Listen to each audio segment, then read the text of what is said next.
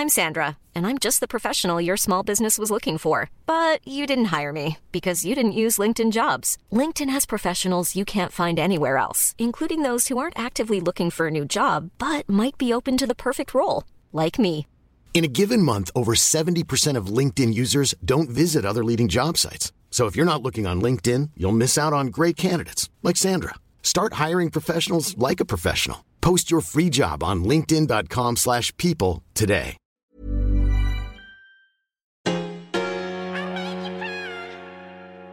I love your podcast. Is gold. Is where it's at.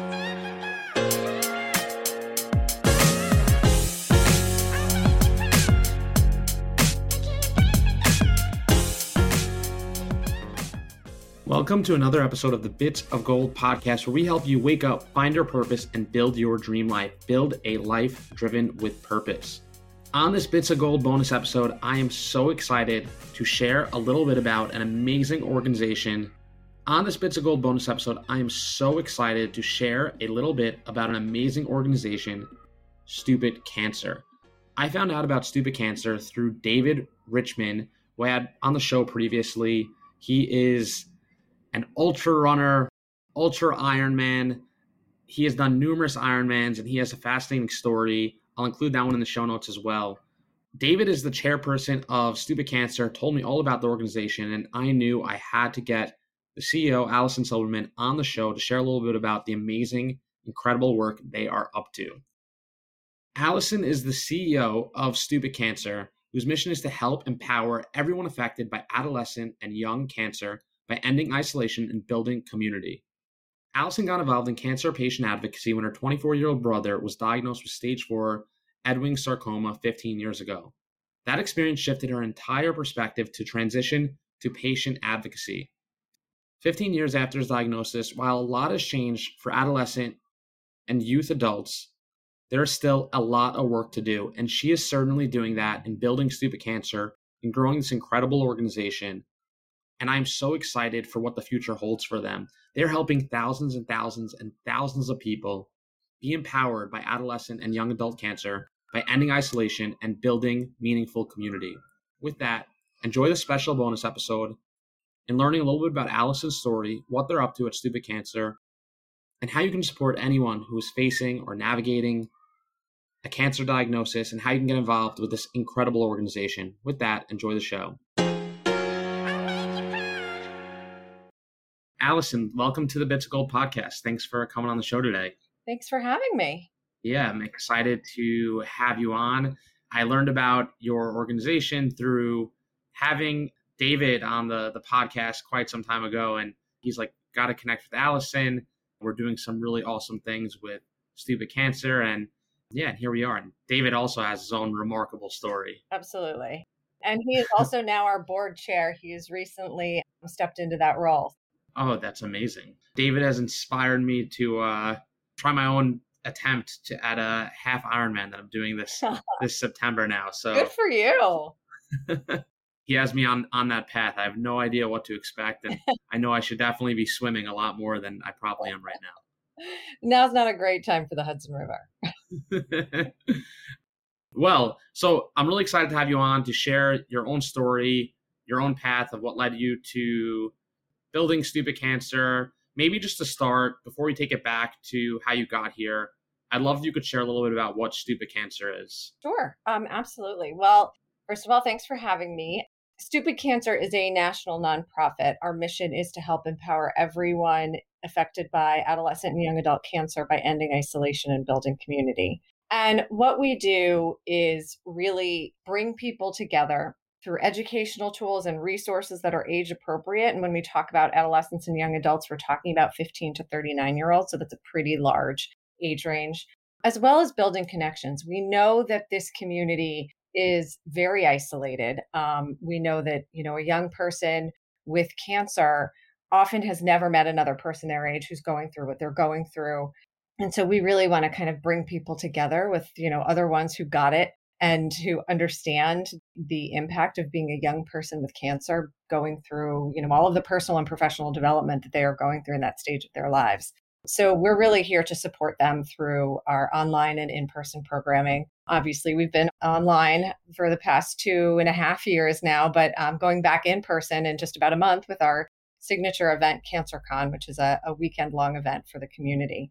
But we really focus on the patients, the survivors, the caregivers, all of the stakeholders in the space. So that includes providers and professionals who are supporting AYAs to ensure that they have the resources that are necessary for them to live throughout their treatment and survivorship with dignity, with respect, and with the tools that they need for an improved quality of life. Mm, that's amazing. How old is the organization? How long has the organization been around for? This is our 15th birthday. So we are officially an adolescent. Wow, amazing. So I'm curious, how do people find out about stupid cancer? Is it through hospitals? How do they find out about your organization?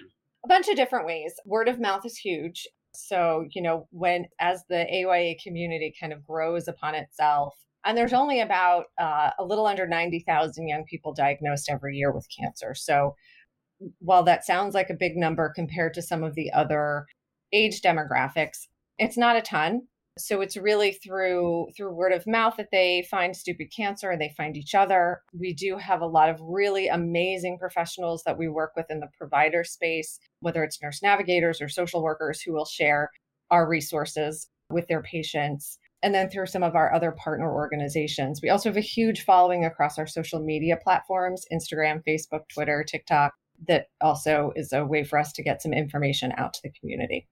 Wow so amazing. So I'm very curious to hear and discuss a little bit about how you ended up in this space in getting involved in cancer patient advocacy. Sure. Well, like many young people with cancer or who have a loved one with cancer, wasn't even on my radar about 15 years ago. I saw the St. Jude's commercial, so I knew that kids got cancer and I knew that older people got cancer, but it never really occurred to me that a young person would. And I was in grad school here in New York, and my younger brother at the age of 24 was diagnosed with stage four Ewing sarcoma. It became very personal. And much like many of the folks in our community, he went to see a whole slew of specialists before he saw an oncologist because nobody ever thought a healthy 24 year old would have cancer, let alone stage four cancer. So that quickly shifted my perspective as something as traumatic as that does. And I went into cancer patient advocacy first down in the DC area, working for an organization down there doing a lot of advocacy work and lobbying work. I volunteered a lot with with Livestrong back in 2006, 2007, just as a way to sort of give back to understand and find ways to help support my brother. Over the years, I had stayed really involved. And in July of 2019, I came to join Stupid Cancer. And what is so amazing to me is in the 15 years since he was diagnosed till now, so much has changed. He was treated in a couple of different institutions. One institution treated him uh, by his age as an adult, so he was the youngest person in the room. The other institution treated him by his disease, which was technically a pediatric cancer, so he was the oldest person in the room. And he kind of fell into that no man's land. And I think this is a story we hear a lot from our community that, you know, I'm not a kid and I'm not an older adult. I'm just this AYA and there's no there's no place for me. Since then, there have been a lot more AYA programs in a lot of academic institutions, which is amazing. There are a lot of other organizations that have that have sprouted up to support young people, but there's still a lot of work to be done and we're still seeing a lot of crippling isolation, especially with the past 2 years, and a lot of delayed diagnosis, a lot of the other side effects that so many young people face with a cancer diagnosis.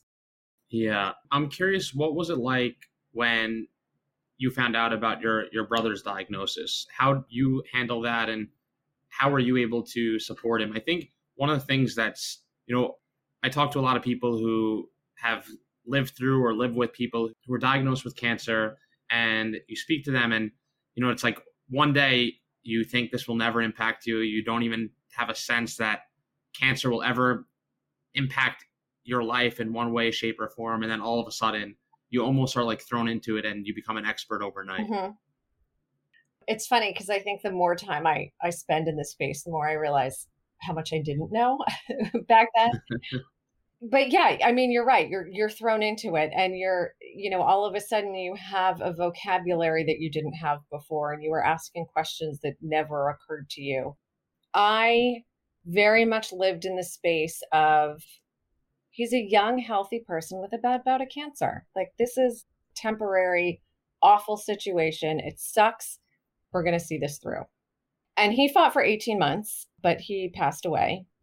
And some people might say that that was my defense mechanism kicking in, or however it was that I needed to cope with having somebody so close to me that I cared so much about fighting this disease.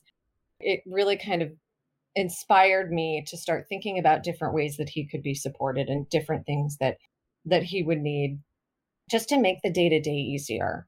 And i can say as a caregiver and something i've heard from a lot of other caregivers is it feels so hopeless i couldn't cure mm-hmm. cancer. I wish i could. I wish somebody could. And i knew that. And so i had to kind of think of other things that i could do. So i got really involved in volunteering. I i would send a lot of information out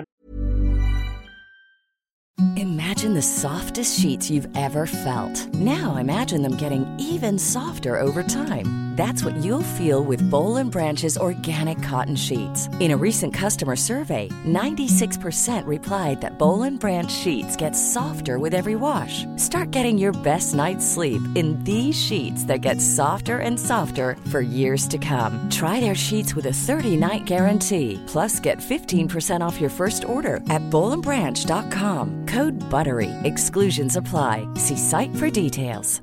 Hiring for your small business? If you're not looking for professionals on LinkedIn, you're looking in the wrong place. That's like looking for your car keys in a fish tank.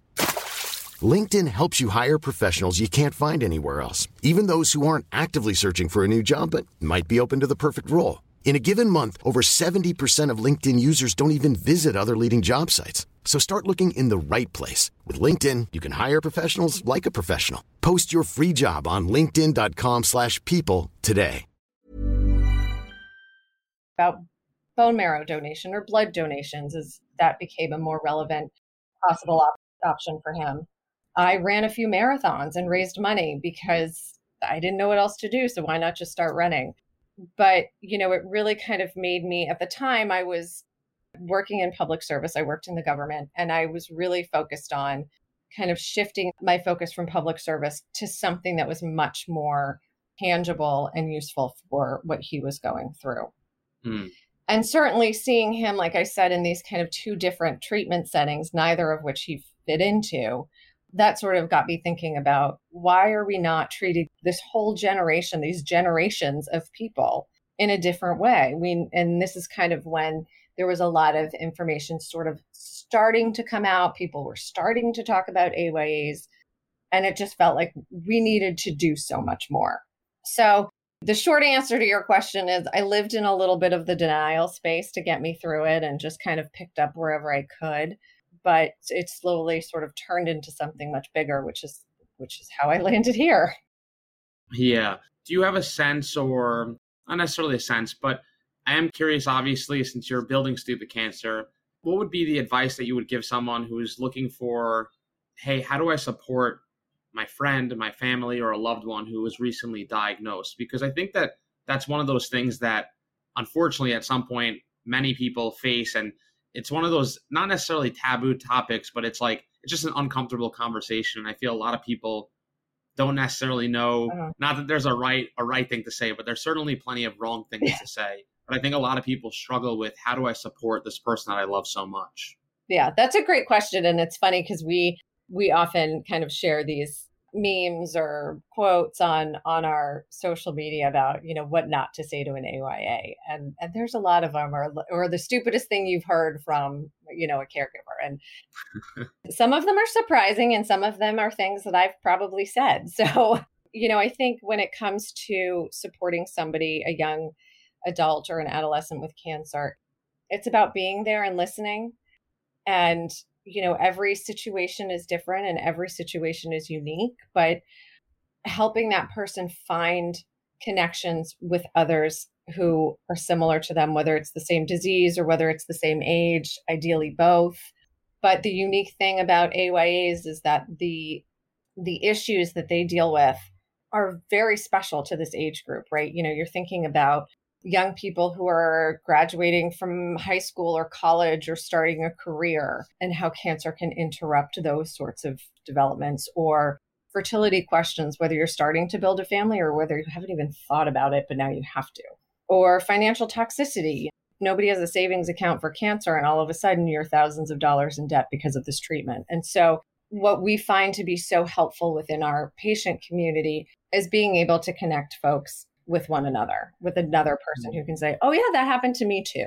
And the same goes for caregivers because it is a unique community and being able to connect caregivers so they can share stories, so they can find tips for navigating through caring for a young person with cancer. Mm, that all makes sense. How does your organization work with people who are terminally ill and maybe they're not going to be thinking about their future per se? I don't know how to exactly phrase that. Yeah, I mean, certainly there's metastatic disease within our community as well. And really, because our focus is the psychosocial piece, it's the same. It's about building those connections and knowing that you're not alone. And maybe you're not thinking about your financial planning for retirement, but maybe it's financial planning to do something next month. You know, whatever it is that is meaningful to you, we want to help you get there. We want to help connect you with people, with resources. So you don't necessarily have to be 10 years into treatment to come in and find that support. We're here to help with everybody in the community, whether you're in treatment, whether you're you've been out of treatment for five days or five years, or or whether you're in treatment for the rest of your life. Mm, that makes sense. So specifically with, I believe that the CancerCon is what you said the name is. Mm-hmm. What's that conference or that event about? What does that look like? It sounds like it's like a party, and maybe it is. Yeah. I'm curious what that event entails and how that event is helping people today. So, CancerCon is our signature event. It started in the early days in some form and has kind of morphed over time into this one weekend long conference, it's about three and a half days. And it is a series of plenary sessions, breakout sessions, discussion sessions, and a lot of really fun social activities. And the goal is to, again, provide those age appropriate resources to our community and also build those connections we have a lot of first timers who come who have never met another person who's going through what they're going through. And they come to CancerCon and they think, oh my God, I found my family. We've heard numerous times it's a life changing event.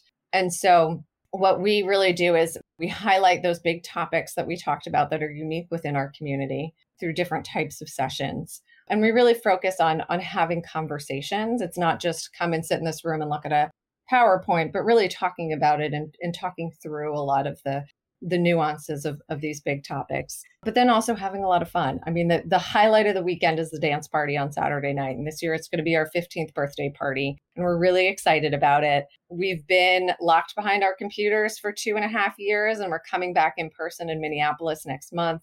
So we're so excited to see people in real life with all of the appropriate precautions. And it'll be just, you know, a really, really incredible event. But you know, understanding that not everybody can travel, whether it's because of cost or treatment or, or health or social anxiety. We will also have a digital CancerCon later on in the year in, in November. Well, that's that's amazing.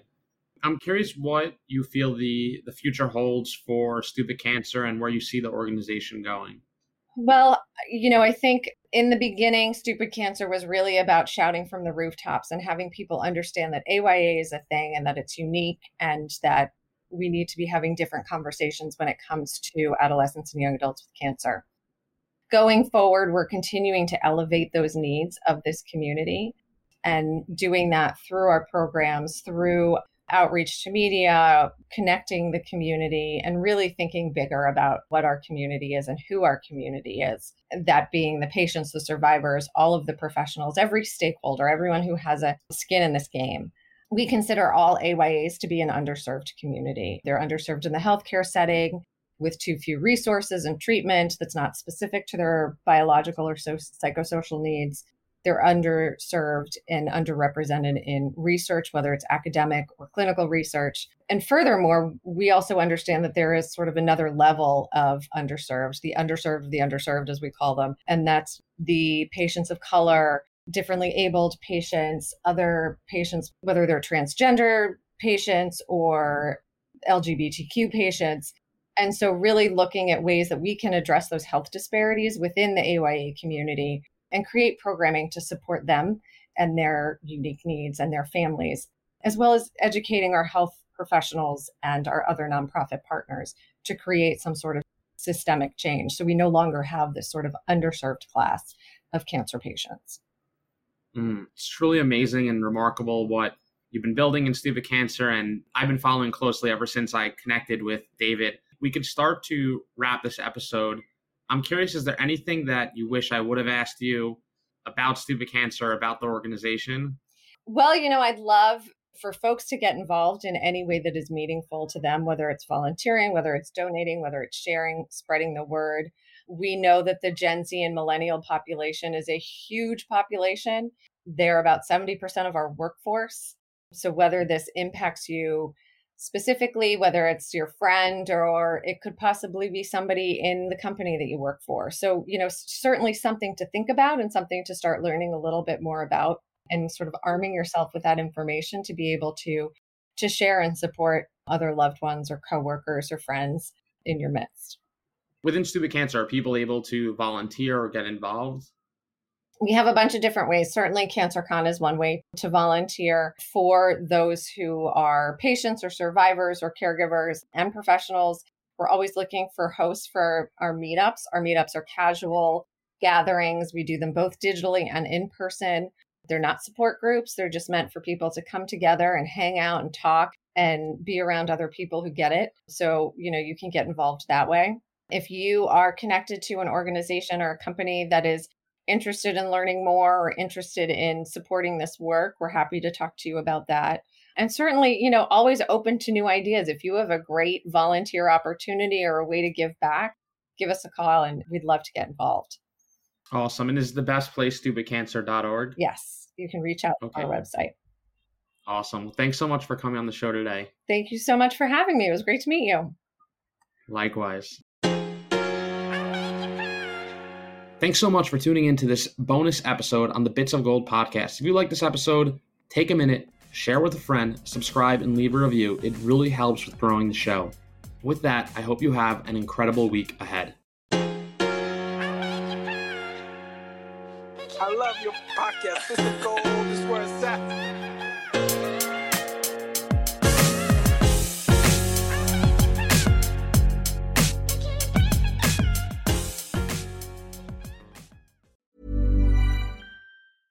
A lot can happen in the next three years. Like a chatbot may be your new best friend. But what won't change? Needing health insurance. United Healthcare Tri Term Medical Plans are available for these changing times. Underwritten by Golden Rule Insurance Company, they offer budget friendly, flexible coverage for people who are in between jobs or missed open enrollment. The plans last nearly three years in some states, with access to a nationwide network of doctors and hospitals. So, for whatever tomorrow brings, United Healthcare Tri Term Medical Plans may be for you. Learn more at uh1.com.